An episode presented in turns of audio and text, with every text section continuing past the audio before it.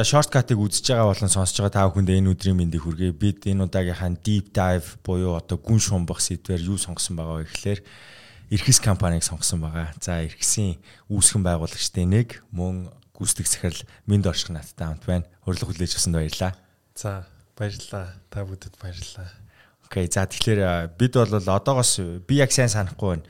Хэсэг хугацааны өмнө яг Ирхэсийг Америкийн зах зээл дээр гарлаа. Дээрээс нь хөрөнгө оруулалт босголоо.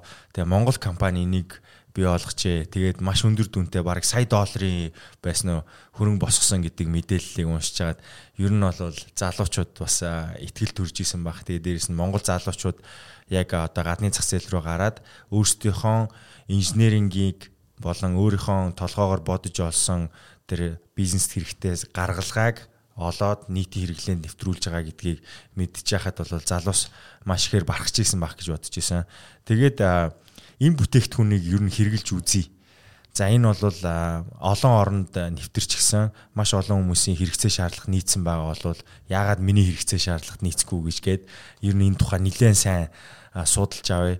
Маркетинг гэдэг бол одоо мэдгүй компани хамгийн чухал нэгжүүдийн нэг нь байдаг те сайн бүтээгдэхүүн сайн маркетинг бол явдгүйтэй ажиллагаа тэгэхээр энийг бас мэдэх ёстой байна гэд энэ сэдвээр ярилцъя гэж сонгож авсан байгаа.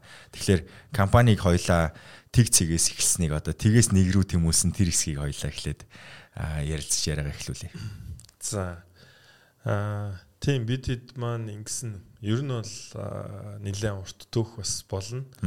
Аа тэгтээ яг тийм Монгол инженерийн бүтээлийг захиурын үндэд гаргая гэдэг мөрөөдөл ер нь бол 2011 оноос хойш явсан. За тэгээд мөрөөдлөөрөө л одоо нэгдсэн мөрөөдлөөрөө үндсэндээ хооллсон хамт олон явсаар байгаад ер нь бол тий 20 оны 12 сард бид хэд албан ёсоор Америкийн одоо хөрөнгө зохицуулах хорооноос зөвшөөрлөө аваад өөрсдийнхөө хувьцааг худалдаалж хөрөнгө босгох эрхээ авсан байгаа. Энэ дээр бол олон компани хамтарч ажилласан.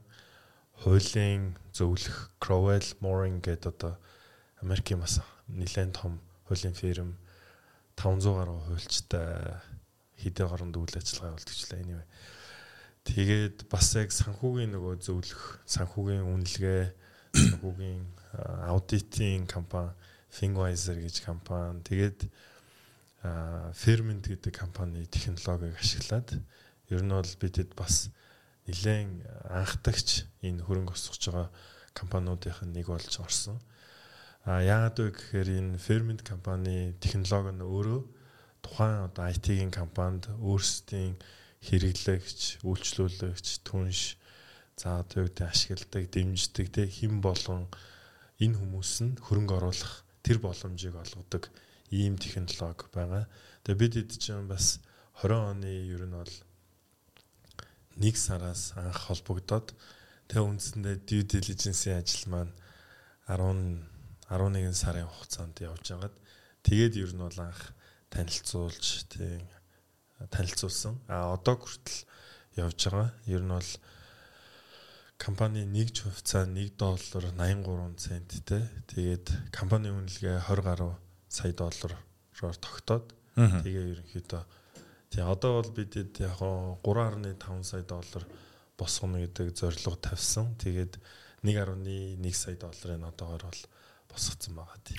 Вау. За тэгээ саяны чи анзаарсан бол одоо чи өөрөө яг ажиллаа хийж байгаа хүн учраас бүгднийг нь мэдж байгаа учраас яг ярихад айгүй хялбар байх шиг боллоо.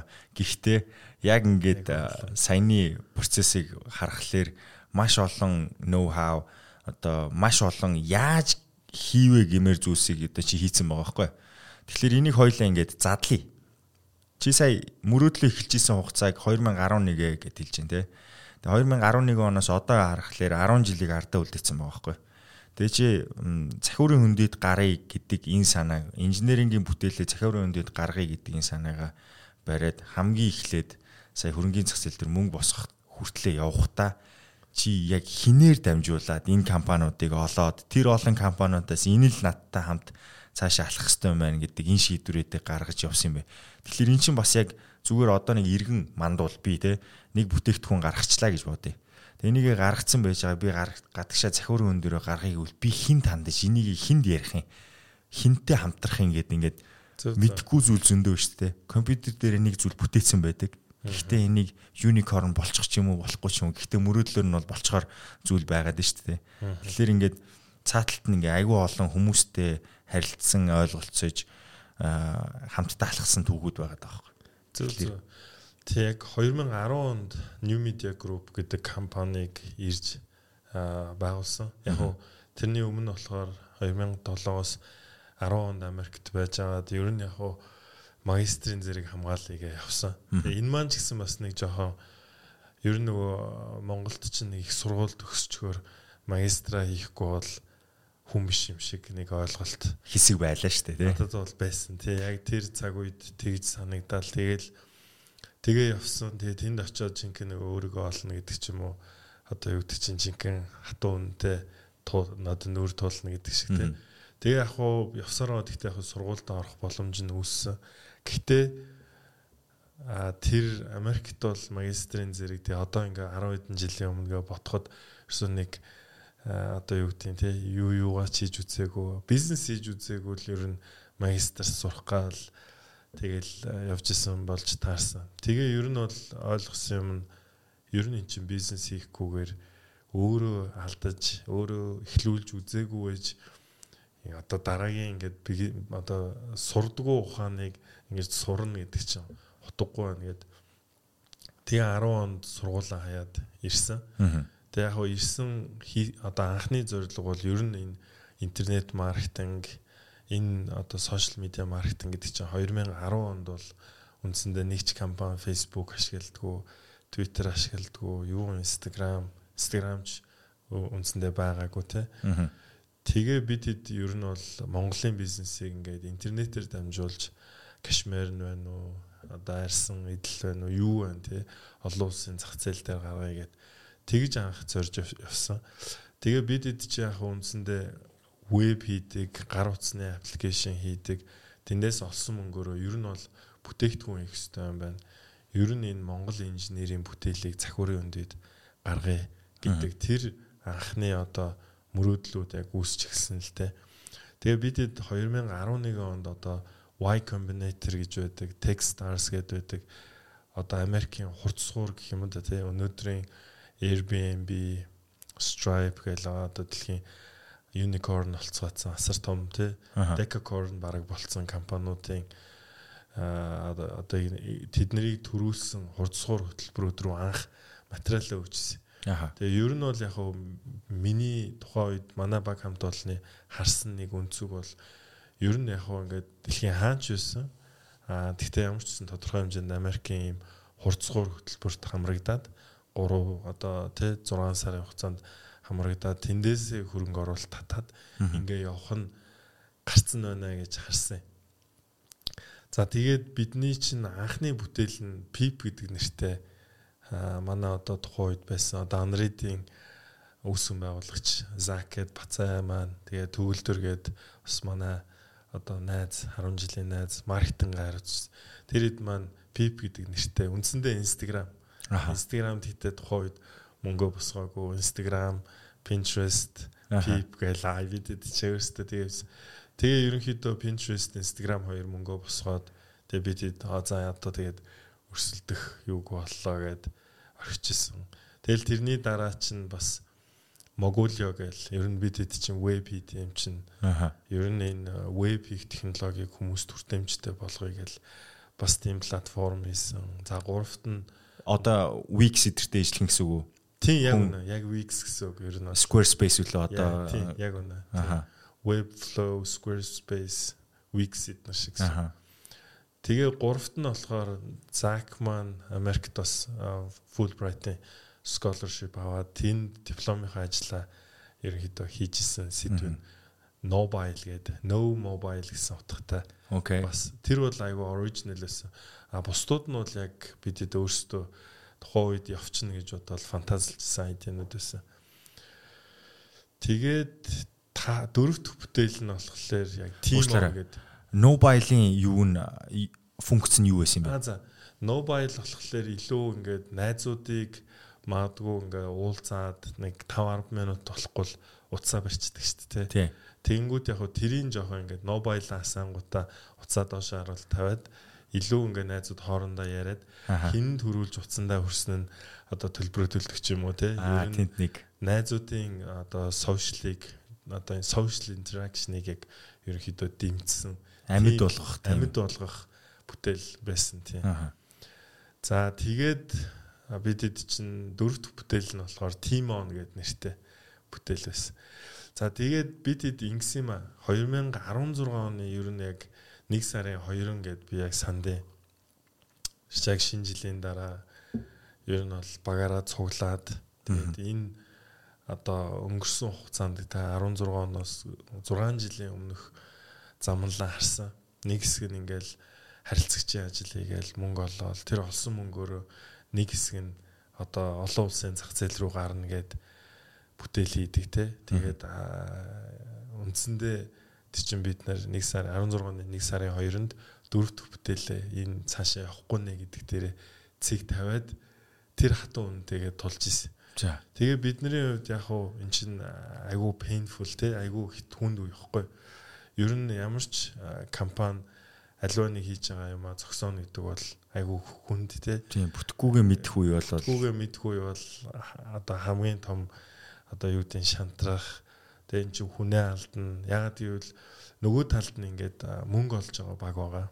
Аа тэгээд нөгөө мөнгө олж байгаа баг маань одоо бидэд энэ ажлыг л хийгээд дуусчулч гэдэг юм уу те. Энийг ингээл бидэд амжилттай хийгээл тэгээл одоо нэг бүтээгдэхүүн дээр төвлөрдөг болно гэл мэдээж нөгөө инженеруудын мөрөөдөл бол нэг зүйл дээр төвлөрөө тэр нь одоо хил хязгаар ингээд байхгүйгээр хүнд хүрхтэй тийм бүтээлийг хийчи гэдэг л мөрөөдөл төр нэгдэж байгаа шүү дээ. Чамс одоо тэрнээс биш одоо яг усан дээр ингээл цалин гэдэг ч юм уу. Бусад асуудал бол дараагийн юм болондоо бидэд мөрөөдлөөрөө нэгдээд мөрөөдлөөрөө холлол үндсэндээ явцсан. Тэгээ ер нь бол 16 онд бидэд ерөөсөө нэг яг одоо хоорондоо яри те бидэд чи ингээд хөрөнгө оруулалт татгаал хэвлэл мэдээллийн анхаарал татгаал ингээ яваад ингээ хүмүүс бас тэмцээн уралдаанд ороо явж байна. Гэхдээ ер нь ер нь жоохон жоохон deep одоо яри те бидэд чи үнэтэйгээ нүүр тулъя. Үнэтэйгээ өстө нүүр тулъя яг Монгол инженер За ер нь Аз хүмүүс энэ хорвоо ертөнцид IT-ийн салбарт юу өгөв гэдгээс яриагаа эхэлсэн. За. Тэгээд бидний хувьд яг яг open source буюу яг нээлттэй их юм програм хангамж гээд энэ ойлголтыг одоо юу гэдэг ер нь ийм зүйл хийх нь зөв юм байна гэдэг одоо шийдэлд хүрсэн гэсэн. Тэгэхээр open source гэдэг маань бол ерөөсөө хийсэн оюуны бүтээлийг маань хинч хаанаас ч одоо юу гэдэг нь татаж аваад ашиглах боломжтой тийм одоо технологи гэж ойлгож бол болно. Инженеэр оюуны өмч шаардахгүйгээр тийм зөвшөөрөл авахгүйгээр зөвшөөрөл авахгүйгээр тэгэхээр хүн болгоны оролцоо хүн болгоны одоо дэлхийн өнцөг болон бүрээс програм хөгжүүлэгч нар нэг зүйл дээр төвлөрөөд хэрвээ тухайн бүтээл нь өөрт нь хэрэгтэй ашигтай бол оролцоод тэрийг одоо зардаг, борлуулдаг тэр бүх эрх нь өгдөг гэсэн санаа. За тэгээд бидний хувьд за бизнес модель нь open source байх нь за хоёрдугаар болохоор бидэд бас яг тухайн үед ер нь бол энэ гадны Salesforce, HubSpot гэдэг маркетингийн технологиудад ер нь бол бас нэлээд их мөнгө ер нь өөрсдөө төлөөд байсан. Тэгэнгүүтээ ер нь яагаад энэ маркетингийн технологи дотор open source байдгүй юм бэ? Энийг ер нь хүртээмжтэй болгоё а бид нар ингээд мөнгөө төлж чадахгүй сарын 700 800 долларын програм чинь серверийн төлбөр биш те ингээд нэг програм ашиглаад ийм төлбөр төлнө гэдэг бол утгагүй юм байна. Энэ бол адилхан энэ зүүн өмнөд Азийн Вьетнам, Индонезид ч энэ асуудал байгаа, Европт ч байгаа.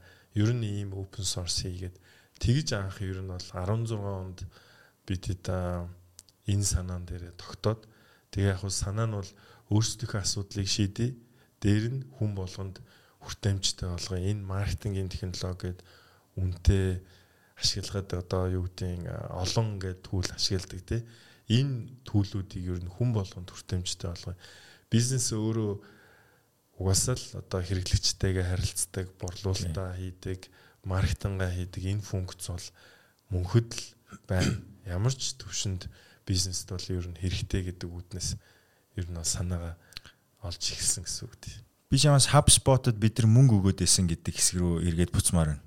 Та нар ч гэсэн сурчлагын зорилготойгоор гадны одоо платформудад мөнгө төлж исэн ба шүү дээ, тэ. Тэр тэр бол анхны ер нь тэр айдиаг би болгосон эхлэл байсан байж болохоор уу? Яагаад тэгэхээр би чи хувьяасаа өөрөө мөнгө төлөөд өөрийнхөө бүтээгдэхүүнийг сурчлагад HubSpot-д мөнгө өгч ирсэн. Хей яагаад те энийг open source болгочих болохгүй юм бол гэж бодсон гэж штэ. Тэгэхээр тухайн үед та нар хэр их хэмжээний мөнгө урсгалыг гадагшаа яг энэ үйлчлэгийн зориулдаг гэсэн юм бэ? Аха.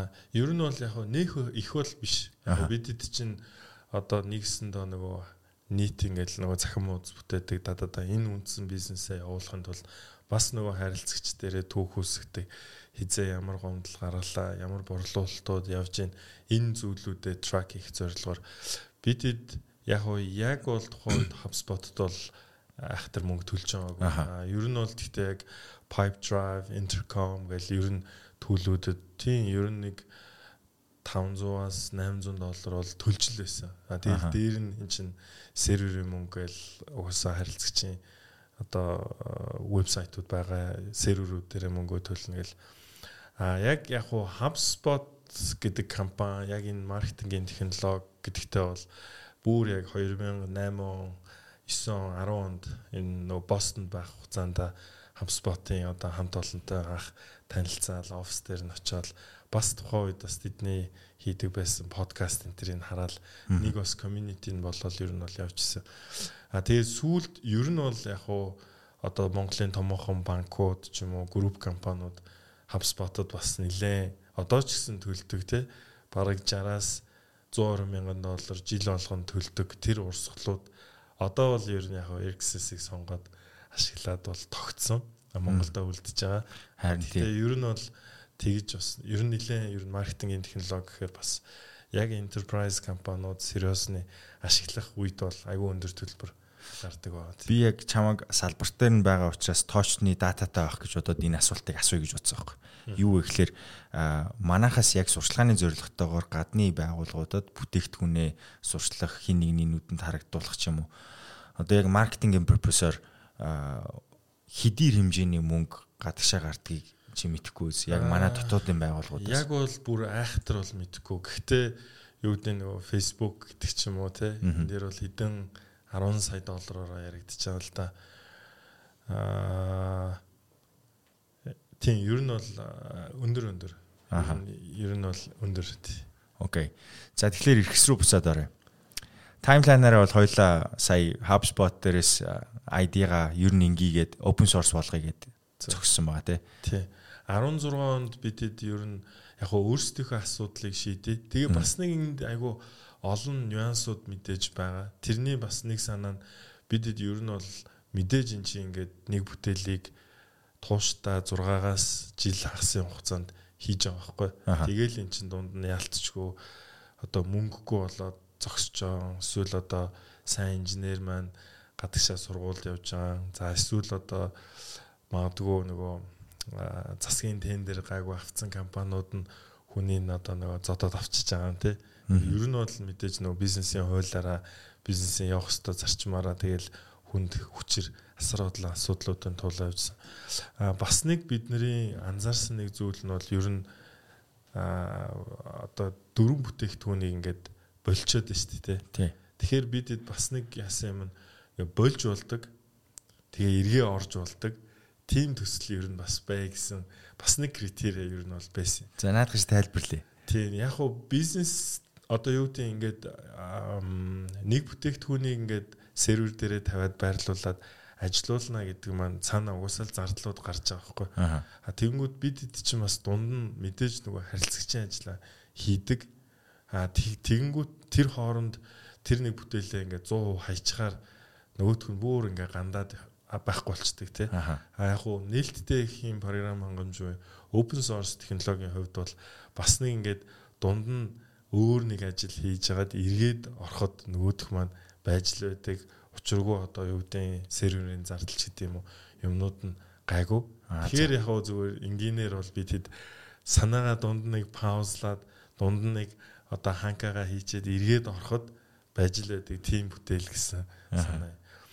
Тэгээ бид хэд чинь яг хөө 16 оноос явсаар гоод ер нь 18 19 онд нэлээд төсөл дээр яг суугаад анхны одоо голомт банк маань ч юм уу ингээ яг анх мөнгө төлөөд сериосны ашиглаж эхэлсэн. Тэр чинь яг ингээл нөгөө анхны урам зориг аваад за бид эд чи ер нь хүн авах төрлийн юм хийж ийн гэж бүтээгдэхүүнийхаа нөгөө product market fit гэдэг шиг тий. Бүтээгдэхүүн маань зах зээл дээр хүн тоож авах нь гэдэг эрэлт хэрэгцээ байна гэдэг тэр мэдрэмжийг олж ирсэн тий. Тэгээ байхаарч барахгүй ер нь бол тийм төрүүлсэн баг тийм 60-аас 100 150 60 мянган доллар жил болгон төлдөг хит хитэн компани байгааг олж мэдээл. Тэгэл ерөнхийдөө за энийг ямар ч гэсэн их орондоо үлдээ. Хоёрт энийг хүн болгонд хүртэмжтэй болгоё гэд. Тэгээ одоо бол яг хуу платформ маань одоо дэлхийн 100 гаруй улсад үндсэндээ сая гаруй таталттай тий. Аа 25 мянган гаруй бизнес ер нь бол суулгаад өдөр тутамдаа ямарваа нэгэн лиценз, ямарваа нэгэн одоо хэрэглэгчийн хязгаар байхгүйгээр ашиглаж байгаа гэсэн үг. Аа яг уу ер нь энэ нээлттэй хийн програм хангамж өөрөө сүүлийн жилүүдэд бас нэлээд одоо нөгөө Angel болон VC фандуудын анхаарлыг татаад бас нэг үүсээд байгаа трендүүд нь ер нь бол энэ програм хангамж өөрөө бүх салбар руу орж ийн бүх салбарыг дөргоогоод одоо юу гэдэг оронгоор нь өөрчлөөд ингэж байна. Харин нээлттэй их юм програм хангамж бол өөрөө энэ одоо програм хангамжийн зах зээлийг бас тодорхой хэмжээнд идэж ийн гэдэг иймэрхүү ярианууд зөндөө гардаг болсон. Тэгэл яалтчгүй нөгөө том enterprise компаниуд ер нь энэ одоо хэрэглэгчийн тоо эсвэл одоо хамт олонныхон тоо гэдэг ч юм тодорхой функцийн хязгаар гэдэг програмууд чи ер нь бол нөгөө ингээд 3 хүнтэй ашиглах бол тэд тэгэл одоо хүний тоо нэмэгдэх ч юм уу те тэр болгон төлбөрүүд нь нэмэгдээ явдаг. Аа тэгэл өөр дээрээ суулгамж гэдэг юм уу иймэрхүү зүйлүүд дээр ингээд одоо төлбөрийн механизмууд нь ажиллаа авчдаг. Тэгэхээр энэ болгонд нь одоо юу гэдэг ойлгоод ингээд төлбөр төлнө гэхээр явсаар байгаа л нэг компани одоо групп компани одоо 60 80 мянган доллар хүртэл яг төлж исэн тийм кейсүүд байд юм билээ тий. Аа. Access яг одоо open source бий болгоцсон байгаа энэ платформыг чи хүнд тайлбарлах юм бол хамгийн товчоор тайлбарлана гэвэл яг юу гэж хэлэх вэ? Магадгүй сая бол хоёла компани яаж краудфанд хийсэн тий захиурын хөндөрөө гарсан үүссэн түүхийг сонсчлоо шүү дээ. Тэгээ энэ мөч дээр ирэнгуудаа хей яг энэ залуугийн зараад байгаа бүтээгдэхүүн юу юм бэ гэж асууж байгаа хүн байгаа. Зөв зөв.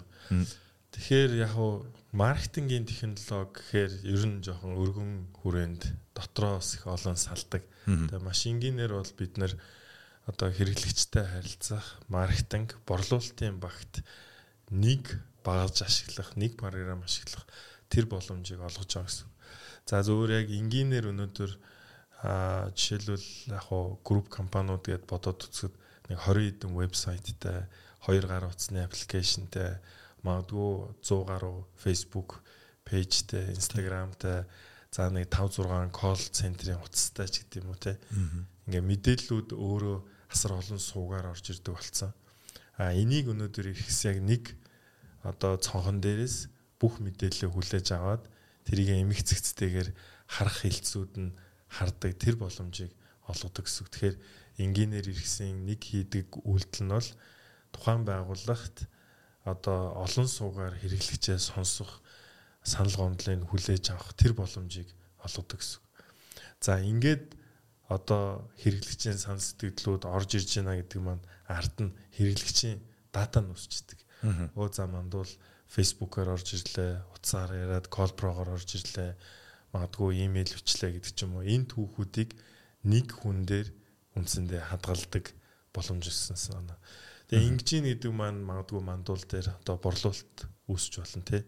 Борлуулалтын сэжим гэж ярьдаг. Сэжмүүдээ хөтлөөд аа ийм одоо энэ хүн худалдан авалт хийх магадaltaй гэдэг ч юм уу тий. За эргээд худалдан авалт хийсэн ч бай хийгээгүй ч бай тодорхой хугацаанд нөгөө имэйл маркетинг илгээж одоо бөөцөлөх тий контентоор нөө одоо 7 хоног бүр имэйл илгээх байна уу те educate хийж агаад тэгээ эцсийн дүндээ энэ бүх процессыг л ер нь бол Erxis дээр хийдэг гэсэн үг тийм. Супер. Ер нь бол маш олон сувгуудыг нэгтгэхэд удирдах байгаа хүндээ цэгцтэй мэдээллийг нэг дороос авах боломжийг олгож чинь гэсэн үг шүү дээ. Яг зөв тийм. Тийм. Тэгэхээр уг нь бол энэ бүх мэдээллүүдийг хүн өөрөө цуглуулад авах боломж нь байгаа. Гэхдээ цэгцэлчих юм бол цаг хэмнээд амархан болж байгаа. Тэр хүний нөгөө зовх цагийг л багасгаад байгаа. Тэр асуудлыг нь шийдэж гин гэсэн үг шүү дээ. Тийм тийм. Энэ маань яг хуу яг ингээд нөгөө нэг байгууллага дээр бодохоор ганц үнтэй одоо ингээл фаундер нь өөрөө хийдэг ч бай тээ. Ер нь бол програмч бол тодорхой хэмжээнд хүний ажил үйлдэлийг хөнгөвчлөх үүрэгтэй. Гэхдээ бас яг эмх цэгцтэй орохгүй бол тэ процесс нь тодорхой биш хаана яг хуу асуудлууд зөндөө байдаг. Гэхдээ нэг юмаа ингээд эмх цэгцтэй ойлгоод авчихад бол ер нь харилцагчийн түүхүүд нь үйждэг. А тэгэл энийг бас тодорхой хэмжээнд банк санхүүгийн салбар ч гэдэм үү групп компаниуд гээд бодоод үзэхээр чинь олон компани, олон хэрэглэгч, олон хамт олон олон брэндүүд дээр ашиглан ч гэдэм үү те. Тэгэхээр энэ болгоныг нийтгэх өөрөө зашгүй шаардлага ер нь бол тулгарч байгаа. Эцсийн дүндээ ер нь бизнесийн байгууллага маань өнөөдөр одоо юу гэдэг цаг үеэрээ ч гэсэн бас өөрчлөгдөж байна л да. Өмнө нь бас нэг том лого байгаад хинбэ юу вэ те гээ сонсохгүй байдаг гэсэн бол өнөөдөр компаниуд маань илүү яаж хэрэглэгч төвтэй байх уу тэ тэр тал руугаа яаж таныг сонсох уу үйлчлэх үү гэдэг тал руугаа энэ нь өөрчлөгдөж хандлага маань ч гэсэн өөрчлөгдөж байгаа. Тэгэхээр энэ дээр бас яг зөв ер нь бол багажтай арга барилтай л ер нь орох тэр боломжийг олгож байгаа гэж ойлгож байна. Тэгэхээр одоо минь дөршгийг ингээд сонсхолоор цахиурын өндөд очиод хөрөнгө оруулалт босгоцсон шалтгааныг ерөнхийдөө саяны ихний хэсэгт ингээд яриулаад аа окей ийм их зүйлийг туулсан юм бол аргагүй байсан юм ба штэ гэд ойлгох бах. Гэхдээ одоо манай залуу үеийнхэн ер нь бол өөрсдөө инженерингийн бүтээлийг дэлхийд гаргачих гэдэг. Ер нь л нэг тийм тренд бий болчлоо шүү дээ, тий. Гадагшаа гараад дэлхийн зах зээл дээр өрсөлдөе. Зөвхөн дотооддоо биш гээд. Тэнгуут тэр хүмүүст айгүй их барьерууд байдаг бах л та. Гэхдээ яг ингээд цахиурын өндөрөө гарыг гэдэг асуултыг чамаас суугаад тип авъя гэж бодъё л тоо. А Б С тий. Ер нь би хамгийн эхлээд яах ёстой юм бэ? Би юу хийх ёстой юм бэ гэвэл чи товч зөвлөгөөнүүдийг юунаас эхэлж хөө? За хамгийн яг уу чухал юм нь бол өнөөдөр хүн өөрөө алдаж онж яг бизнесийг тэ тодорхой хэмжээнд борлуулж үйлчлэгээр эхэлнэ үү те? Миний түүх бол үйлчлэгээ борлуулж эхэлсэн те. Захим хуудас бүтээх хүмүүсийг одоо олон улсын зах зээл дээр энэ сошиал медиа интернет маркетингийг ашиглаад гар гэдэг зүйлийг анх хэлж ирсэн.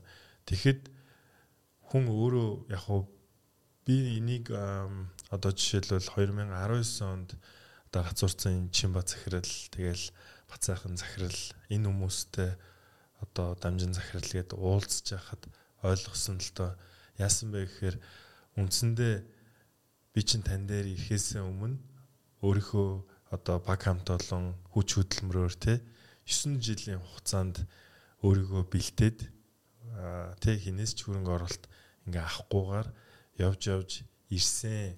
Одоо би яг ингээ харахад өөрийнхөө яг ингээ жинхэнэ захиурын өндөрөө гарах бүтээлээ олцсон байна, алдаж онсон байна гэхэд бол заа оршихоо ойлголоо гэж аахгүй тий. Аа тэгээ би яг бас тэр яг энэ хүмүүстэй бол бид нар чинь өмнө нь ингээд залуучууд учиргүй уулзаад яана гэж байхгүй. Гэхдээ л бид хэд одоо гацуурт группийн захин муудсын одоо 7 жилийн хугацаанд хийгээл сайжруулаад зассан л байхгүй тий.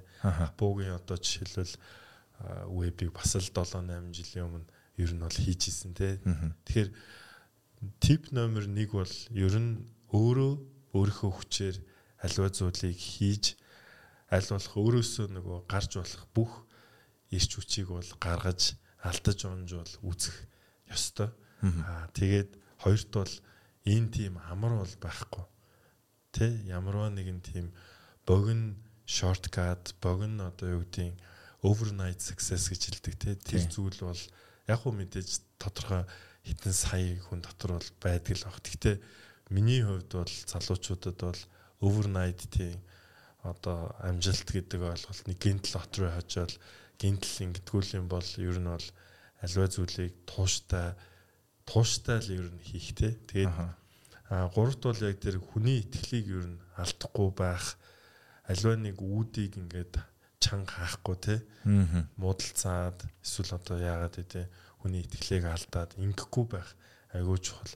Яг нөгөө эр хүний замын үзүү урт гэл үг байдаг. Энийг ингээд яг бас залуу байх үед ер нь омогтой ер нь ингээд хүн сайн ойлгодгүй юм билээ. Яг эсвэл би ч юм уу те. Гэхдээ яг азар ер нь бол тэгж хүнийг хулигдчихий, хүнийг одоо тэгчин ингэчий гэдэг тийм бол бодол байгаагүй. Тэгээ энэ хүний ер нь итгэлийг алдахгүй тууштай юмдаа хийгээд яваад байна гэдэг бол бас тодорхой хэмжээнд хүн хараад дүн тавиад бас итгэл хүлээлгдэг ийм юм байна гэж бол бас ойлгосон. Тэгээд товчхондоо бол энэ энэ энэ л байна да тий. Ер нь өөрөөсөө эхлэх хэвээр тууштай байх хэвээр тэгэл хүний итгэлийг алдахгүй байх ийм л санаа илмээр байна. Тэгээ мэдээж яг уу алдаж үзэх бол бас магадгүй айгүй чухал те. Ер нь алдаан дээрээсээ суралцах. Ер нь алдаа гаргахгүйгээр би бол зүгээр ерөөсөө яг үннийг хэлэхэд түмэн алдааны нийлбэр те. Ерөөсөө а одоо бол ерөөсөө баг сүултээ нөгөө фейлерээс фьюл хийж гин боёо фейлерээс суралцаж ер нь ийм сурах сэтгэлгээтэй болчт юм байлаа. Хаач фейлцэндээ баярлж байгаа юу баг. Фейлцэндээ баярлаж энийг ингээд тэгээд одоо фейлдэх магадлалуудаа боломжуудаа ойлгож те одоо ер нь энэ дээр ингүүл ер нь фейлд нь ингүүл ер нь арай гайгүй байх бах гээл тэгэл тийм тэгээ ер нь бол нөгөө мэдхгүйгээ ста асар ихээр мэдхгүй байгаагаа мэдэрч эхэлнэ те. Эдгээр бид хэд одоо ингээд захирын өндөд одоо юу гэдэг юм үнэхээр ингээд сонсоход бас эн чин ер нь уул уурхаач гэдэг юм уу компаниуд л ингээд юу гэдэг санхүүгийн зохицуулах хорооноос зөвшөөрөл аваад хөрөнгө оруулалтаа авдаг шүү дээ. Ер нь бол компаниуд Монголд бол одоо илүү ер нь бол хүмүүс IPO гэж айгүй ойлгодог. Тэгээ энэ процесс чинь бол асар хүнд, асар их одоо цаг ордог ийм процесс хэдийгээр тийм боловч бидэд яг нөгөө одоо Erixis гэдэг стартапын амьдралын ингээм мөчлөгөөр харах юм бол бидэд ерөөсөө л angel fund авсан. Одоо continuous securities offering гэж байгаа энэ хөрөнгө оруулалт маань өөрөө pre-seed хөрөнгө оруулалт гэхгүй. За тэр нь за тэгээд pre-seed-ийн дараа seed, series A, B, C, D, E, F, G гэж хагаад үндсэндээ IPO гэдэг. Тэгэхээр юу гэсэн үг вэ гэхээр бид хэд бол үндсэндээ ер нь бол дөнгөж тоглоомд орж байгаа байхгүй. Аа хэдийгээр одоо New Media Group-ийн баг хамт олон болон Erxis-ийн баг хамт олон миний би өнгөрсөн 11 жилийн хугацааг зарцуулсан боловч Erxis-ийн яг стартапын ертөнцид бол энэ бол зөвхөн гарааны бизнесийн одоо гарааны хөрөнгө оруулалтаа аваад эхэлж байгаа гэж хэлэхэд бол болохоор тэгэхээр дараагийн 10 жил дараагийн 5 жил бол Erxis-ийн хувьд бол нэлээд бас л мэдгүй зүйлтэйгээ маш олон нүүр тулах те олон улсын зах зээл дээр одоо том том рингийн хүн жингийн тамирчдтай тулалдах нэлээд олон тийм зүйлүүд бол байгаа тий. Тулаан гэснээс ер нь бол чиний ихлүүлсэн зүйл чинь ингээд яриаг нь ухаад сонсох юм бол маш олон зүйлийг давж унаж босож явсан байгаа. Тэгээд энэ үед бол яг бид нэр Exis-ийн тухай минд оршихын амнаас сонсож байгаа бол цааталт нь энэ тухай ярьж болох ус туулсан туршлагаа одоо дэлгэж болох ус маш олон хүмүүс чиний ард ингээ баг хамт олон гэж байгаа бах тий. Тэгээ хүмүүс яг тэр эсхийг нь бол төдийлөн анзаардаггүй учир нь ярьж байгаа хүн рүү шууд анхаарлаа хандуулдаг. Угаасаа аргагүй хил гарцсан байгаа учраас тий.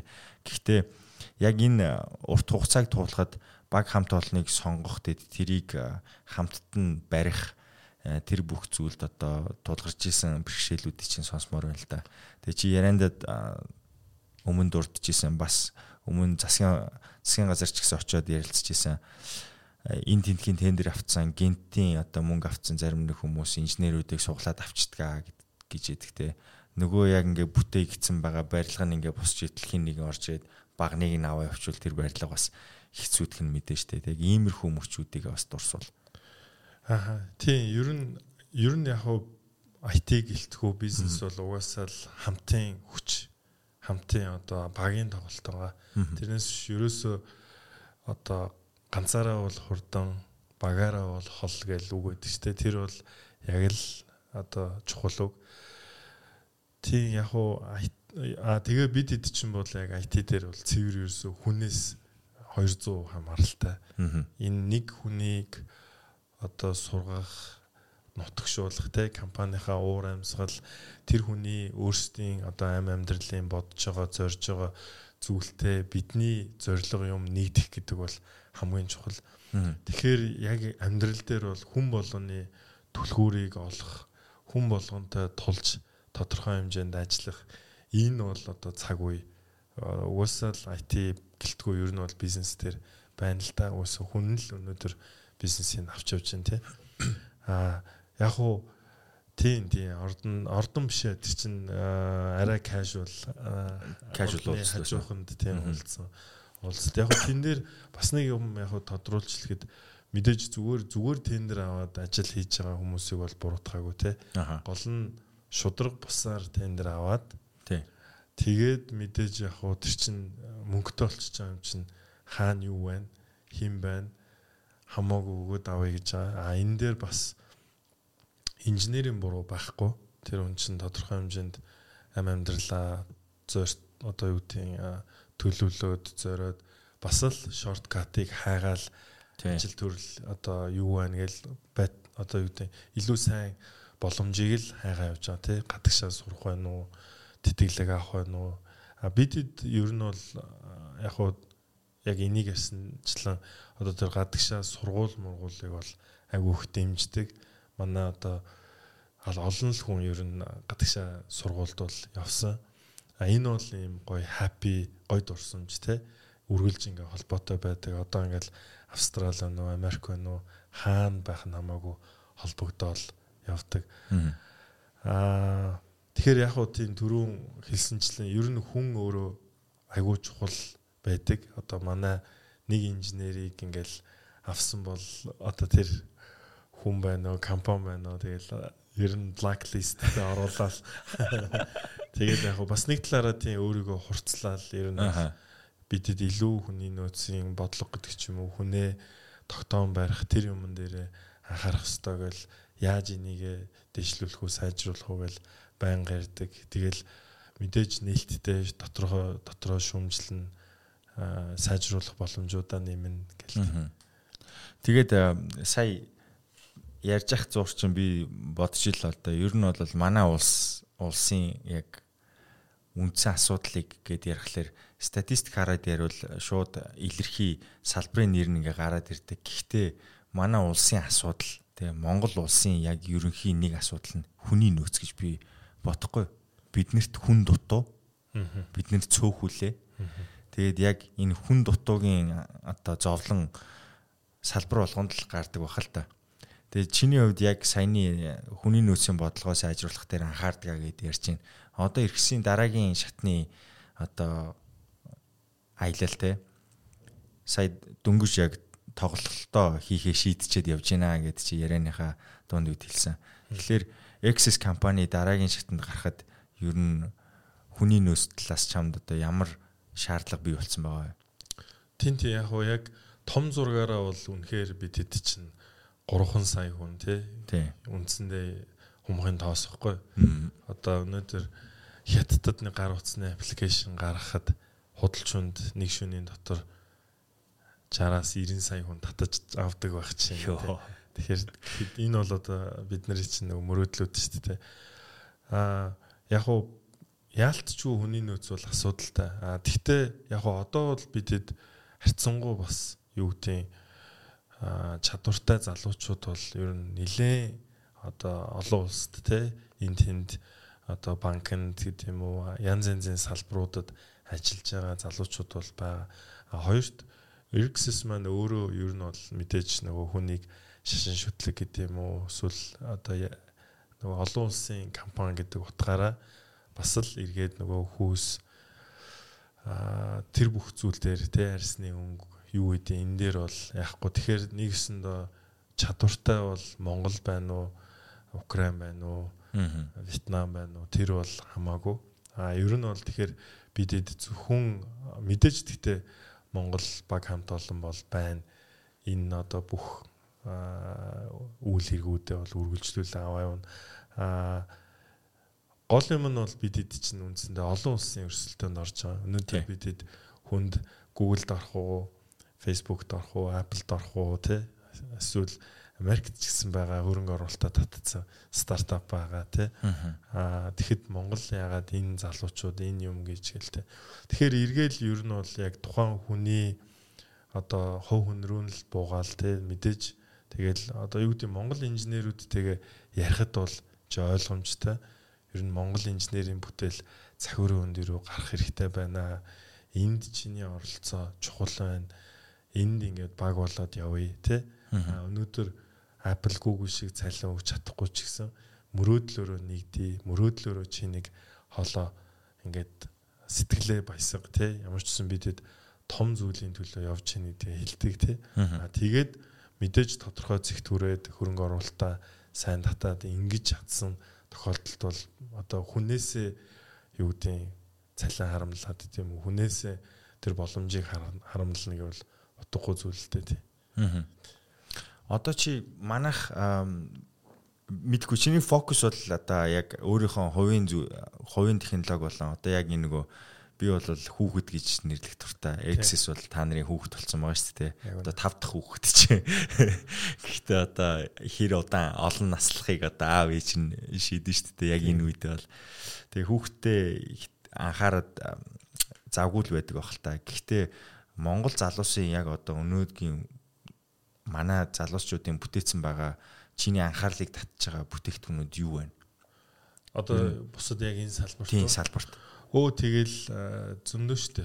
Одоо ер нь сүүлийн үед гарч иж байгаа. За UB cap бол одоо ам амьдрал те. Ер нь бишийн унхаа үндсэндээ байчаад байна. За за бас сая сүүлд ер нь бол томьёо тэгээд яг мемо гэд англи хэл үг цээжилдэг энэ төр буудыг ер нь харсан. Үнэхээр гоё одоо юу гэдэг бүтээлүүд болж гин те. За мэдээж энэ яг нэг талаараа бас ингээд ашиглах, сонирхох энэ салбарын юм хаана явж гин гэдэг утгаараач харж байгаа. Ток ток байна те. Монгол захиалдаг байсан. Одоо одоо бас нэг том супер аппын өрсөлдөөн ер нь бол яваал байна. Харин тийм байна те. Ер нь бол супер аппын өрсөлдөөнүүд явж байна Ер нь гайгүй, ер нь нэлээд хэрэгэлдэг. Миний асуух гадсан зүйл юу руу чиглэж асуусан бэ гэхээр одоо ингээ Access гэдэг бүтээгдэхүүн чинь гадаадын зах зээл дээр байгаад дэлхийн хэдэн орноос гэлээ? Одоо бол 100 гаруй улсаас. 100 гаруй улсаас ингээд хэрэглэгч нь худалдаж аваа хэрэглээд идэг. Тэнгуү чи чи Монгол хүн мэдээж нэг тийм патриотик их оронч үзэл бол чам дотор чи явж л байгаа те. Тэнгуү дотоодын компаниудаа харангууд чиний хийсэн бүтээгдэхүүнийг энэ компаниуд хэрэглэжүүл уг нь зөв юм байгаа юм да гэж боддог ч юм уу те одоо яг л ийм хүмүүс зориулсан ийм асуудлын шийдэгдсэн бүтээгдэхүүн ил гарцсан байна. Тэгээ энийг одоо болдог бол энэ хүн аваа хэрэгжилчээсэй дэ гэдэг ч юм уу. Тийм бодлууд байдаг болов. Мэдгүй би бол чиний оронд байсан бол миний хувьд тийм бодол байх бол. Тийм тийм. Ер нь манайх чинь бас аа ер нь нилээ Монголд бас сайн ашигладаг. Ер нь бол баг томоохон одоо том татвар төлөгчд бол ер нь бүгд сонирхоод сонирхоод орцсон ч байгаа. Тэгэхээр яг хэрглэж байгаанууд нь ч гэсэн байгаа. Тийм тэгэл одоо Mobicom, Skytel, Голомд, Captron, Таван богд, Хапуу гэл те. Ер нь бол ер нь томоохон компаниуд бол бүгд ер нь баг ашиглаж байгаа шүү. Окей, тэгвэл чи бүгдэнд зарцсан байгаа юм байна. Тийм, одоогор бол ер нь бас нилээ яг уу яг уу яалтчгүй нөгөө чин гадны компанид харилцахад хэцүү. Монгол компанид бол бүр айгүй олон давуу тал уусаа үүсчихэж байгаа. Яалтчгүй эн чинь ингээ монгол инженерүүд их хэлээрээ ярьчин. Тэгээд эн чинь жилийн одоо 50-аас 120 30 мянган доллар төлөөд байна гэдэг чинь төвхтөн шүү дээ. Гэхэд бас яг өөрсөндөө ойр байлгаад хэрэгтэй юм а хийлгээд ингээд зөвлөлдөөд бас нэг иргэсийн ирээдүйн хараад байгаа зүйл өөрсдийнхөө ингээд одоо бүтээгдэхүүн хөгжүүлэлт гэдэг юм уу өөрсдийнхөө одоо групп компани эсвэл бүтээлийн хаашаа явж байгаа гэдгийг ингээ уяад явчих тэр явж байгаа компаниуд бол бага бага. Ер бид яг нэг Монголд яг тийм 20-од яг enterprise харилцагчтай яг ажилдаг. Гэхдээ яг цөөхнөлтөө бүгд бол биш тийм 20-од яг enterprise-ууд бол ойлгоод ашигладаг. Аа жижиг дунд компаниуд маань бол харьцангуй бага ашиглаж байгаа. Одоохондоо бас яг хуу тэгээд тий ойлгох ойлгохгүй яг аялал жуулч гэдэг юм уу одоо олон улсад одоо худалдаа хийх ч юм уу тий тиймэрхүү бас юмд бол нэлээд хэрэгтэй тий. Аха. За юутай сэдвтэй холбоогүй заяа. Аха. Сэдвтэй холбоогүй. Гэхдээ би чамаас бас мэдмээр санагчлаа. Аа компаниуд маркетингийнхаа зардалтаа нэг 5-аас 15% хүртэлх орлогынхоо 5-аас 15%-ыг маркетингийн зардалтаа төсөөлөх ёстой гэдэг нэг тийм дүрэн байдаг те.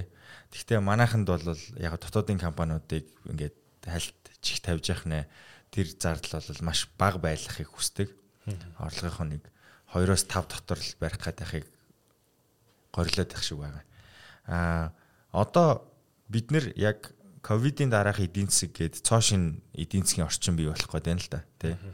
Магадгүй майнингийн салбарын супер сайкл орж ирээд уулуурхан бүтээгдэхүүнүүдийн борлуулалт өсөх боломжтой байх. Гэхдээ ер нь бол яг энэ бусад салбарыг харах юм бол одоо сая крипто дээр ч гэсэн ажиглагдсан нэг зүйл нь одоо ингээс хавлаад эхэллээ. Энэ crisis магадгүй бодож ирсэнс удаа хугацаанд үргэлжлэж магадгүй гэдэг. Тэгэхээр яг хуу хэрвээ crisis болох юм бол хамгийн түрүүлж хасдаг бажет бол маркетингийн бажет байдаг тийм. Ер нь бол хүн ч гэсэн хамгийн дөрүүлээд эрүүл мэндийнхаа төлөө зарцуулдаг байсан мөнгөнд үгээ хасдаг буюу фитнест явахаа болдог. Бусад одоо яг тэр талынхаа ямыг болдог баг. Тэг хүнсний хэрэгцээ хүртэл хүнсний хэрэглээ хүртэл хямдхан болж хувирдаг. Компани том хэмжээнд яг ижлэхэн маркетингийн бажтыг хасдаг. Тэгэхээр ер нь бол чи энэ тал дээр ер нь ямар одоо бодолтой байна? энэ эдийн засгийн тухай ойлголт дээр яг яана гэж таамаглаж байна. Forecast. Зөв зөв. За яг уу а одоо юу гэдэг тийм үнэхээр маркетингийн зардал гэд маркетингийн хилцс бол өнөөдөр нэгсэндээ зардал үйлдвэрлэж байгаа хилцс гэж хэлэхэд бол ер нь одоо удирдлагуудын нүдээр бол тэгж хэлэхэд үнэхээр болно тийм. А яг уу бид эдийн зорж байгаа зүйл маань бол илүү тухайн компанийг нөгөө дижитал шилжилтэд зөв хийх, илүү хэрэглэгчийн туршлага дээр суурилсан маркетинг те борлуулалтаа хийх тэр боломжийг хангаж байгаа. Тэгэхээр шууд бол бас RxS-ийг ашиглахаа болох ч юм уу тэр бол харьцангуй гайгүй. Тэгэхээр бас яг нөгөө уламжлалт маркетинг илүү дижитал маркетинг гэх юм бол одоо юу гэдэг илүү нөгөө телевизийн зар сурталчилгаа сонирсдгүүл билборд гэдэг ч юм уу хитрхийн нөгөө арай өндөр дүнтэй зардлууд бол ялтчгүй насагддаг. А гэтэл ялтчгүй нөгөө захим уудс гэдэг юм уу Facebook Twitter ер нь энэ харилцагчаа бүцэлээ таны мэдээ хэрэглэгчийнхаа датан дээр суурлаад илүү нөгөө үнэн хэрэглэгчээ гаргаж ирээ гэдэг. Энэ зүйл бол илүү одоо энэ энэ талтаа зардал асгаж чад илүү энэ тал дээр хэрэглэгчээ таних яг л энэ нөгөө эдийн засгийн хүн цаг үеүүдэд нөгөө үнэн хэрэглэгчээ таньж мэдээд бөөцөлөх тэр талын юмнууд ер нь бол давмгаалдаг. За яг уу яалтчгүй мэдээж тийм ковид бол бид хэдэд бол үнэхээр супер сюрприз байсан те бүх бизнес яалч төвшний бизнест бол супер сюрприз байсан. А тэгээд нэг ойлгосон юм бол мэдээж альч төрлийн бизнес бол ер нь ийм асуудал дахиад үүсчиж болно шүү дээ. Бид хэд чи өнөөдөр ялтчгүй хорвоо дэлхий хөгжөөд байгаагийн хэрээр бас хажуугаар нэм биологийн гэдэг ч юм уу санаатай санамсаргүй янз янзын юмнууд ирээдүйд гарна үүснэ. Гэтэл өнөөдөр энд маань бизнесүүд хэр бэлэн байна вэ? Энд өнөөдөр одоо ингээ офс хаалаа, инглээ тэглээ гэхэд бид хэд бол яалтчгүй ковид маань бол асар том бас бизнесийн одоо дижитал орчинд шилжих хэвээр тийм юмыг арай өөрөөр харах хэвээр юм болж байгаа юм шиг яваад нөгөө дүр хэсгэд байж бас болохгүй гэдэг дээр бол асар том цохилтол өгсөн л дөө. Тэгэхээр энэ бол өөрөө одоо юу гэдэг эдийн засгийн байна уу? Эсвэл яг ийм одоо үнэхээр давхад хэцүү байгалийн хүчин зүйл байна уу? Эсвэл одоо бас энэ өвчин вирус байна уу те? Ер нь бол бид хэд чинь асар л ийм ялтчгүй одоо аливаа зүйлд бэлэн байх хэвээр ийм сэрэмжилгүүлийг ер нь бол өглөө л дөө. Тийм тэгээ нэг ийм байрлал байд юм уу? Аливаа нэг зүйлээс хамаарч болохгүй гол айгуу сайн бизнесүүд бол ойлгосон баг. Тэгэхээр цаашдаа бол бизнес өнөөдөр яаж одоо юу тийм IT-ийн салбарыг тий өнөөдөр одоо юу байх нь хамаагүй тий аль ч салбар өнөөдөр яаж IT-тай зөв хорших уу яаж энэ дижитал шилжилтээ ер нь зөв хийх үү гэдэг энэ зүйл бол бүхэл бизнесийн одоо амин суц хай хамгийн өндөр ер нь бол priority байх ёстой. А ингэхгүй бол уучлаарай 3 5 жилийн дараа бол жинхэнэ байх уу үгүй юу гэдэг дээр бол тулна. Тэгэхээр яг уу ер нь бол тийм IT-г бас ингээд түүхэндээ бид хэд чи ингээд нэг веб хийдэг хүүхдүүд гээл одоо юу ч гэдэг бас нэг тийм чухал бол салбар байгаагүй шүү дээ. Сүүлийн яг үндсэндээ ер нь бол 5 жилийн дотор манай одоо IT-ийн залуучууд бол үнэхээр салбар бүрийг бас тодорхой хэмжээнд тооцлогсон бүтээлүүдийг бол хийж ийн л та тийм. Яалтчгүй ойлгогдож байна. Яалтчгүй ойлгогдож одоо бол хүлэн зөвшөөрөгдөж за эднээс чинь бас нэг вебсайт хийдэг халтар хүүхдүүд гэж бол одоо харагдахгүй л байна л та тийм. Яг харахгүй нь шүү. Тийм. Би түрүү бас нэг яг нөгөө залуучуудад шорткат хилээч гээд тэгжсэн нөгөө кофаундеруудаа яаж сонгосон бэ? Тэрний санаа хэлэх чаа тэгээ мартаавчиж. Манай кофаундер технологи хариуцсан захирал Батамар гэж залуу байдаг. Анх ер нь бол яг бид хэд чинь 2010 оноос анх инженер болол эхэлж исэн. За наран гэд бүсгүй байдаг бас үйл ажиллагаа хариуцсан гэдэг. Бид гурван үндсэндээ кофаундерууд одоо UXS дээр явдаг. Тэгээд энэ хүмүүс бол ерөөсөө яг анханасаа үндсэндээ компани байгуулад явж явах үед байгаа л өөрсдийн одоо мэдлэг чадвар тий ажилда хариуцлагатай байх тэр юмараа л ер нь бол ялгарч тэгэл ялтчгүй одоо байх ёстой юм байна гэж явсан. Энийг бас би бас сүулд ойлгосон. Айгу бас нэг талаараа юу анх ерөнхийдөө бас ингээл Америкт бид нар чинь нөгөө Google-ийн тэтгэлэгтэй бас нэг инкубатор хөтөлбөрт 18 оны сүүл хавьд хамрагдсан. Тэгээ бид хэд чинь Сан Францискод нэг 14 хоноод дараа нь би чинь нэг 6 сарын хугацаанд бас Angel VC-нүүдтэй уулзаад 60 гаруй хүмүүстэй уулзаа явж хаад. Ер нь бол solo solo founder гэдэг ойлголт бол бас яг энэ технологийн салбарт тийм зүв биш гэдэг нь бол айгу батлагдсан. Угаасаа чи тэ супермен биш Тэгэхээр ялтчгүй кофаундерууд байх ёстой.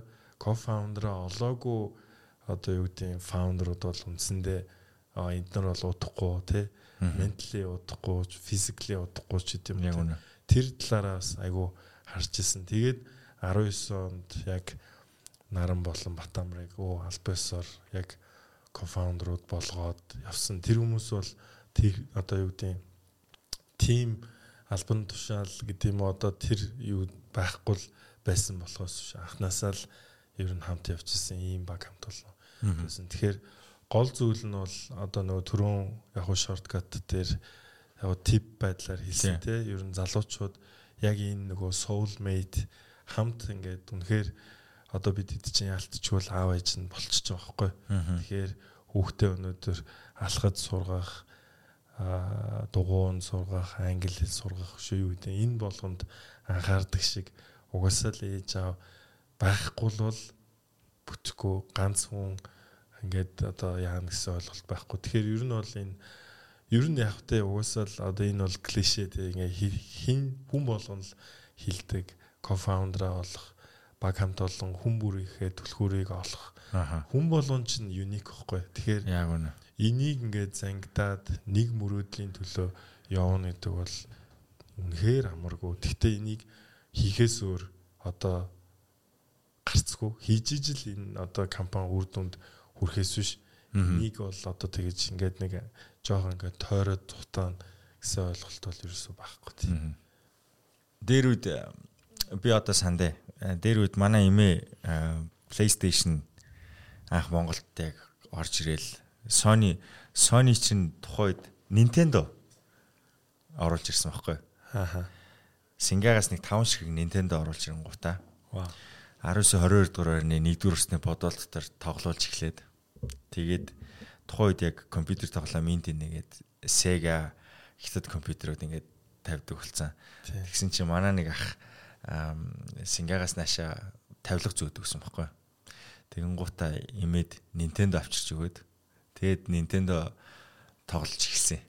Тэгээд чи санаж байгаа бол Mortal Kombat дээр орж ирэл тэрний дараагийн чинь вершн PlayStation дээр ороод тий. Тэгээд эхэлж ирэхдээ нэг комбо хийдэг шүү дээ. Комбо хийгээл хүүхд хийчихэнгут ёо чи яаж хийчихвэ гээл те.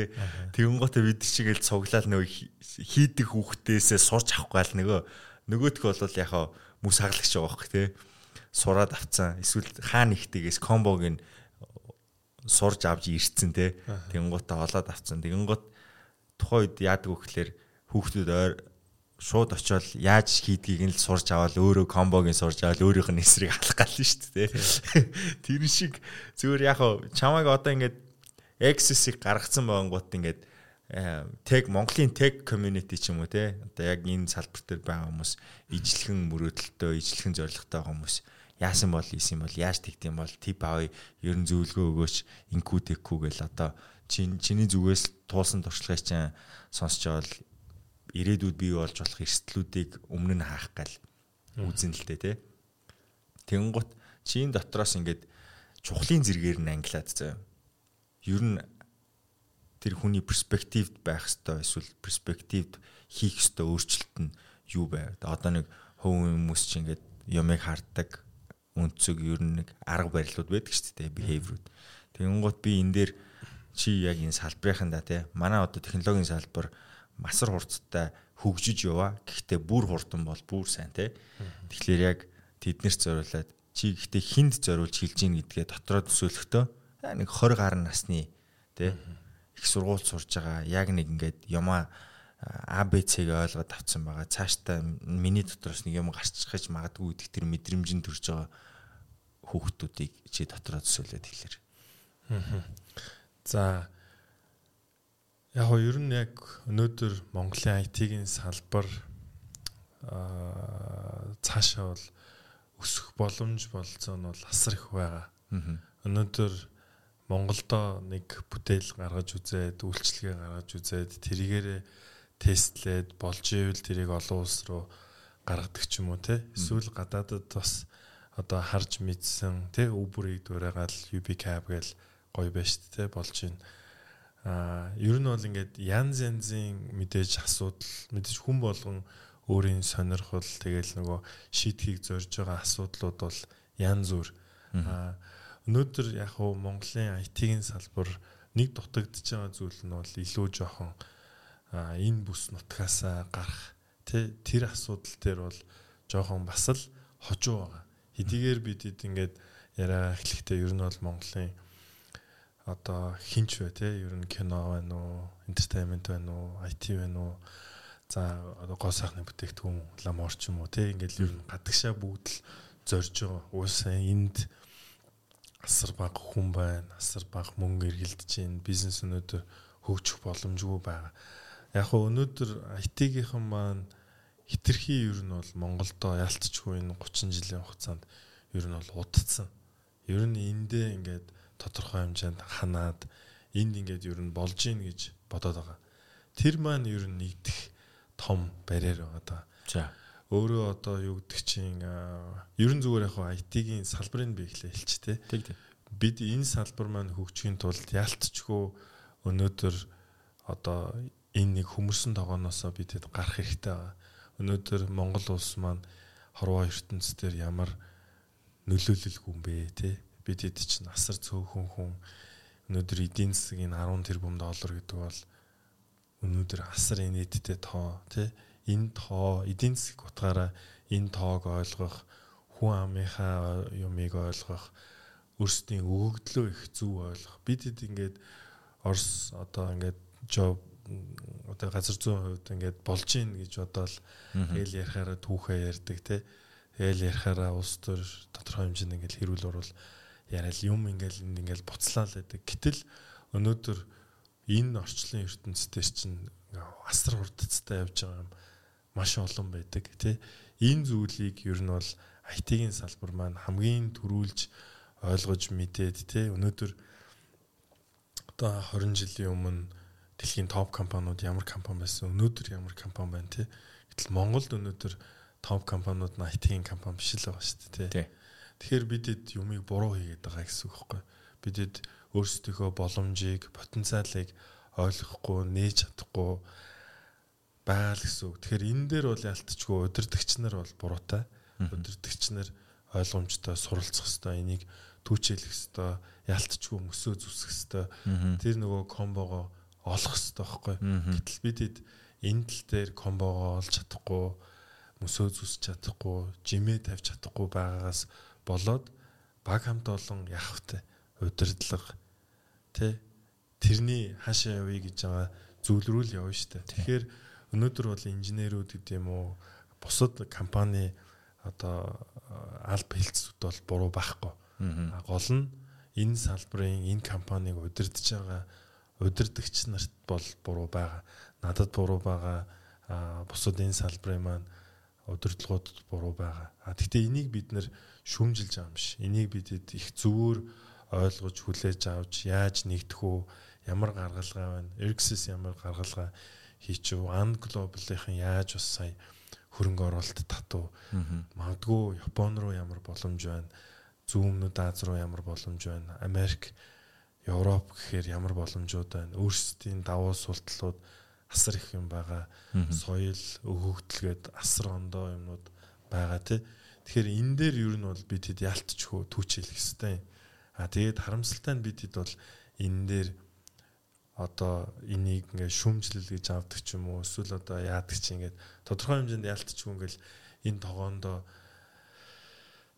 аа тэгэл заримдаа бол нөгөө тендрээ одоо юу гэдэг шудраг бусаар аваад бусдтай боломж олохгүй байдал үүсгээл ч юм уу те энэ бол өнөөдөр ингээд бид энэ салбарыг хоош нь татаад байгаа том асуудал байна.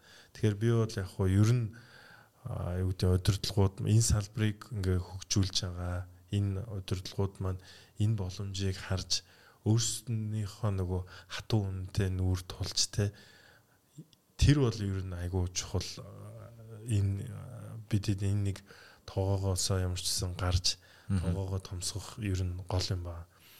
За яг ингээд нөгөө амь амьдрал дээр ажил хийж байгаа эсвэл сургуулаа төгсөөд удаагүй байгаа. Ер нь IT-ийн салбарыг сонгох уу яах уу гэж байгаа залуучуудын хувьд бол за энэ салбар шиг ирээдүйтэй салбар бол байхгүй тийм. Өнөөдөр аа юу л байна те өнөөдөр дэлхийн зөвхөн хитгэн фактуудыг л харахад те дэлхийн өнөөдөр топ компаниуд нь өнөөдөр бол бас тодорхой хэмжээний яг пик дээр бас исчээд байгаа. Бүгд л IT-ийн компани байна. Өнөөдөр бидний хэрэгжилж байгаа, ашиглаж байгаа одоо тий зүйлүүд бүгд л IT-тай хамаарч байна тий.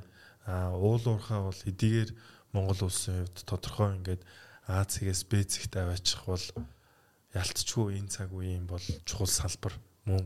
А тэгтээ Б-гээс В юм уу В-гээс яа бол биш шүү дээ. Энэ бол цаашдаа нэг 10 15 20 жилийн л сонирхолтой юм баггүй. Гэтэл өнөөдөр дэлхий дээр яригдж байгаа бусад улс орнуудын хийж байгаа зүйл яаж бусад гаригууд дээр очиж олборлолт хийгээд одоо дэлхий дээр авчрах уу гэдэг ч юм уу те эсвэл яаж марс дээр одоо очиж хүн төрлөختөнг одоо юу гэдэг иргэншил юм үүсгэх үү гэд те ярьж байгаа мөрөөдөж байгаа зүйлүүд бол өнөөдөр одоо Монгол улсад яригдж байгаа мөрөөдөж байгаа хийж байгаа зүйл үндсэндээ одоо юу гэдэг бусад улс орнуудын харж байгаа, мөрөөдөж байгаа, хийх гэж байгаа зүйл бол тэнгэр газар шиг тодорхой хэмжээнд ялгаатай байгаа. Тэгэхээр энийг мэдээж залуучууд маань харж ойлгож ер нь юм бол IT болоод байна, инженер сэтгэлгээ болоод байна гэдгийг бол маш сайн харж ойлгох хэвээр.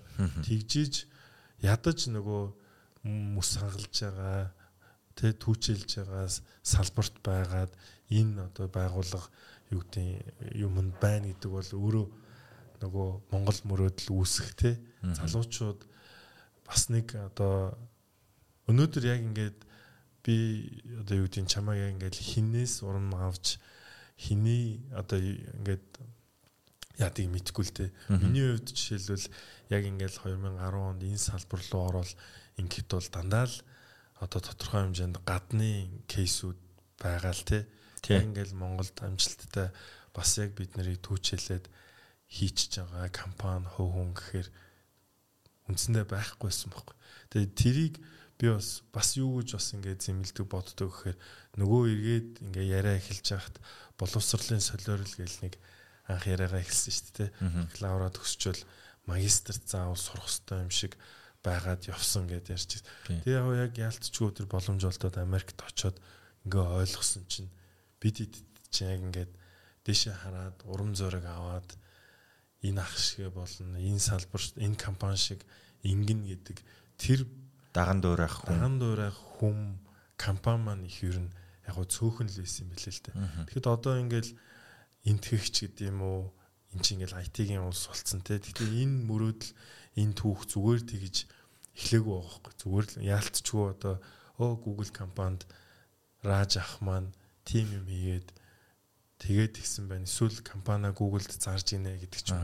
Ингээл нөгөө амжилтын түүх гэдэг юм сонсогдчихж мөрөөдөл үүсэж байгаа байхгүй. Тэгэхээр өнөөдөр бидний гадаад зах зээл дээр амжилттай яваа амжилтын түүх маань өнөөдөр нэгдүгээр тэтэрхий жижигхэн байна. Хоёрдугаарт бид нар энэ рүү зорж байгаа зорилт тэ энэ энэ рүү тэмүүлж байгаа компани тоо өөрөө бас их цөөхөн байна. Тэгээд мэдээж энд одоо олон л шалтгаан байгаа. Гэхдээ ер нь энэ өөрөө бид эдийн яг дараагийн том том нөгөө чаптеруудыг бичих одоо дараагийн том том ингээд одоо юу гэдэг номын бүлэг те ялтчгүй мөн гэж хувьдаа боддог. Тэгэхээр энэ салбарт байгаа одоо компаниуд ер нь бол хатуу үнэтэйгээ тулж нэг ёсондоо бас юм баггүй. Энд чинь ингээд өөр хүний ам амьдралыг ч гэсэн хуурж байгаа байхгүй. Аа. Ер нь бол тий бид нэр ингээд тендер аваад алаад болоод байгаа юм шиг мөртлөө том зорихгүй бол тэр хүн хөгжихгүй ш тэр инженерийг ч гэсэн хуурж байгаа байхгүй. Зүгээр өнөөдөр төвтэй тэргүй 3 сая хүн одоо юу гэдэг энд 90 сая хүн ингээд апын татаж аваад алдаа дутагдлыг ойлгоод хөрөнгө хүн оруулаад ингэхгүйгээс хойш бид нар ер нь бол яг өөрсдөө ингээд энэ нэг зах зээл дээр нэг юм дуурайгаад хийгээд гэдэг юм нэг юм болгоод инги гэдгийг уг нь бол жоохон тэр амбицаа дараад харин хүн болж төрснөх баг болж нэгдснэх те яаж энэ одоо Монгол компани Монголд өнөөдөр үнсэнтэй мөрөөдөл бүтээх тэр амжилтын түүхийг бүтээх үү? Тэр нь ингээд өнөөдөр ингээл одоо стон гээл те яг л адилхан одоо 3 4 сая хүн амтай улс юникорныхоо тоогоор өрсөлдөж штэ тий 4 5 гээл ярьж гин Сингапур гээл улс биднэрт өнөөдөр боломжууд нь байгаад идэг. Яг хуу тэгтээ яг саа дотор руу зөндөл байгаа. Тэгтээ ер нь гол юм нь энэ нэг мөрөөдөл байж иж том зориг юм байж иж тэгжиж л ер нь залуучууд тодорхой хэмжээнд бодиттой нэгдэж бодиттой одоо баг болж те том мөрөөдөл рүү л явах байгаа юм л та тий. Наа чин чухал шүү. Хамтрал те. Тэр хамтрал үүсэхдээ яг нэг гоё үн цэн дээрээ нэг алсын хараан дээрээ хамт бий болоод те. Тэгээд чамаас нэг зүйл сонслоо, ойлголоо. Ер нь бол мөрөөдөл нь тэнэг том байх хэрэгтэй байна тий. Тий. Тэнэг том бүр энэ манай энэ сүүн замаагаас гараа явцсан байх хэрэгтэй байна. Тэгээд тэр мөрөөдлийг гаргах тэр даган дуурайх рол моделууд нь яг дутуу байгааг би чамайг сая хэлж яхад сонслоо сонслоо л доо. Тэгээ нэрэл бидэрт яг дээд үеийнхнийхээ хараад даган дуурайх тэр хүмүүсийн тоо цөөхөн байдаг. Тэгээ тэр тусмаа чиний сая хэлж байгаа IT-ийн салбарт дээрэс нь яг Silicon Valley-аар гарцсан түүхүүд гэдэг юм бол ер нь бол маш цөөхөн байдаг. Гэтэ тэдний нэг нь заавал болоорой гэдэг хүсэлтийг би чамд ерөөл мэд хэлчихье. Тэгээд Access-ийн дараагийн шатанд нь амжилт хүсье. 1.1 хэдэн сая доллар босгосон байгаа лээ. Бидэд одоо 1.1 үндсэндээ 2 сая доллар босгосон байна. 1.2 сая доллар. Одоо хүсэж байгаа хөрөнгөний хэмжээ чи хэд байгаа лээ? Аа бидэд өшөө нэмж ер нь бол 2.4 сая доллар босгохоор зарж байгаа тий. Тэгжиж одоо том плеер, том тоглогчдын тоонд орно үстэй тий. Тийм гэсэн үг. Яг уу яг л нөгөө ийм хөрөнгө оруулалт, ийм борлуулалт байж ижил цаашаага тэгэл өрсөлдөөл явна гэсэн үг тий. Аха. Тэрний цаатлынхаа мөрөөдлийг олцсон байгаа юу? Олцсон байгаа. Окей. За тэр тухай дараа ярилцъя. Ямар ч лсэн цаг зав гаргаж энэ түүхээр надтай олцсонд баярлалаа. Тэгээ олон хүмүүст энэ түүх таалагдж бас олон хүний түүх бичгээд чухал stepping stone буюу одоо нэг дамжаад гарах одоо нөгөө сэтэл авах тэр inspirational мэдээлэл байсан баг гэж найдаж байна. За маш их баярлалаа. Окей. Амжилт хүсье. Баярлалаа. За.